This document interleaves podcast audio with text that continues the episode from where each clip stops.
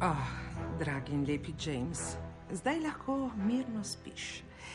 Kako si pravzaprav naiven? No, si res mislil, da bom pri šanku spila nekaj močnega, kot si rekel, in ti svoj martini, in da me lahko kar tako zapelješ? Resno misliš, da lahko kar tako daš ključ svoje sobe in bom pritekla k tebi? Spančkaj zdaj, dragi, spančkaj. Najboljši špion kraljice, ki pa ni pomislil, da bi lahko premešala v njegov najljubši drink nekaj pomirjevala in spalno tableto. K kaj je to? Kdo si? Počasi. Prikaži se počasi. Moja pištola je pripravljena na streljanje. Kaj je to, kaj je to? Ne, draga, kdo si ti? To je vprašanje. In nehaj ciljati s pištolo, vame tudi jaz imam svoje orožje. Ha. Orožje, ti. Zakaj si oblečena v kelnerco? Povej prej, kdo si ti? To je samo preobleka, da lahko nemoteno hodim po hotelu. Jaz delam tukaj. Tudi jaz moram delati. Ravno kar sem spravila spat Jamesa Bonda, vidiš? Bila sva pri šanku, znam spodaj, nekaj sva spila, jaz sem pomešala svoj magični uspavalni miks in good night, James. Mene so izbrali kot Bond girl, ki bo tokrat nepričakovano hudobna. Ne, ne, ne, ne, ne. Mene so izbrali kot Bond girl, ki bo nepričakovano hudobna. Pridem kot kelnerca, on odpre vrata svoje hotelske sobe, razumeš? Začnem pospravljati na seksi način, saj veš kako. Da takoj vidiš, da nisi nikoli pospravljala v svojem življenju, mečkaš vse in delaš, oh, oh, oh. In on se zaljubi vame in komaj sva na posteli, bam. Udariš glavo v nočno omarico? Ne, bam, ga ustrelim, po stari metodi. Svinec je moj ljubimec.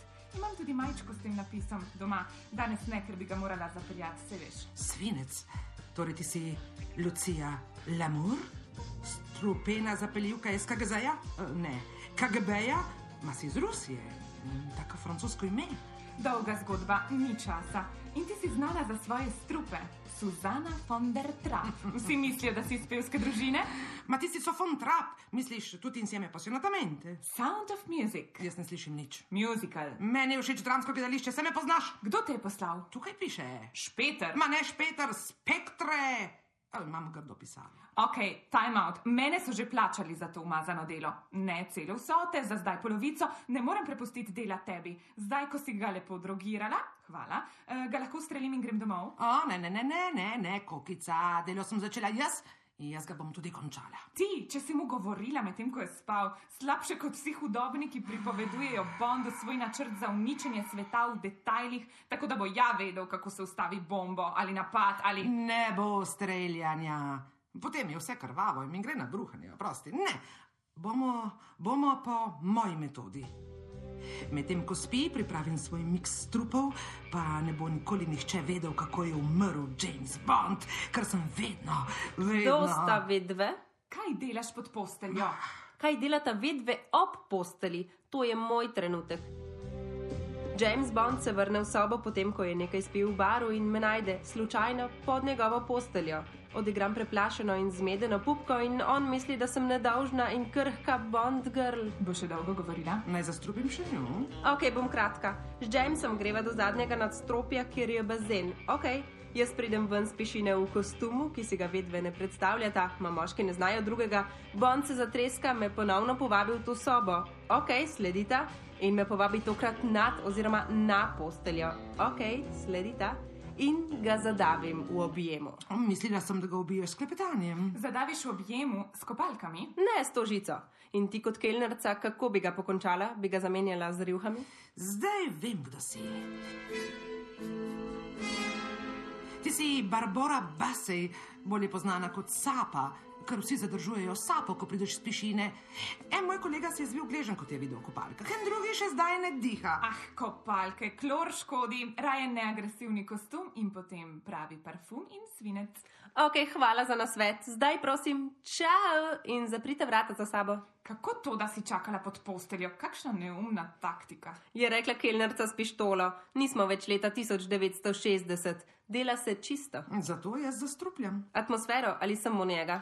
Po mojem, ko so ti rekli, da moraš ubiti agenta 007, si takoj telefonirala na tisto številko. In ti si še dodala nič, nič, 3-9, ker ni nihče odgovarjal. Pope, ne zdaj, ne zdaj, zdaj smo v treh in moramo razčistiti, kdo ali kako se znebimo Jamesa Bonda.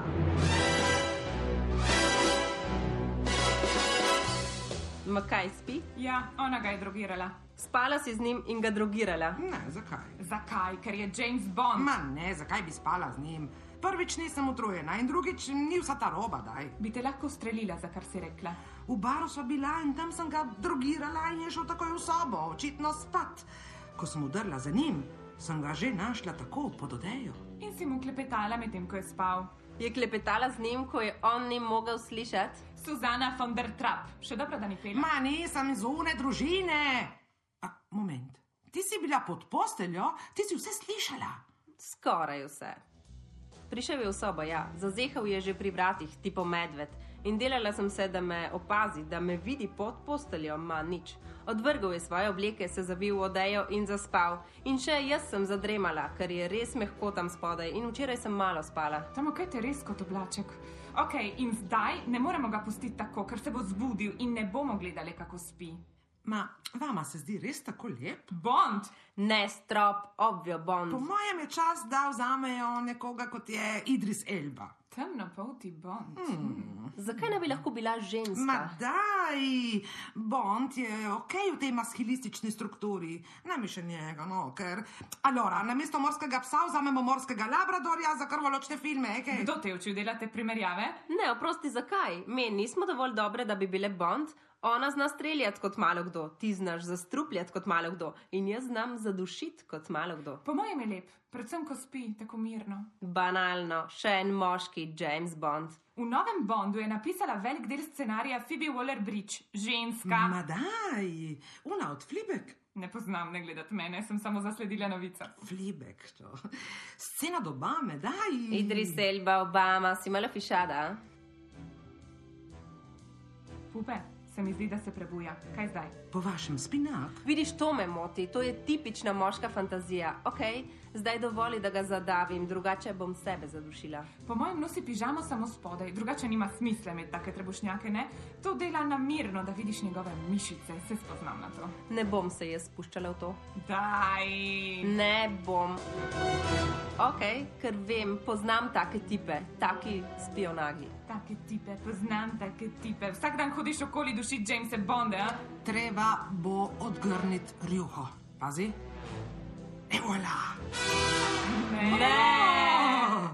Ma bele spodnje hlačke. Ma kaj ima 8 let? Si ne zasluži, da ga ustrelim, vara. Gremo proč. Pade en mito. Bond, James Bond, ma če bi ga videli zdaj. Zadnja ne zapre vrata. Jaz sem raje poiskati, kje je John Wick. Pridete z mano? Ja, ima kokolo psa.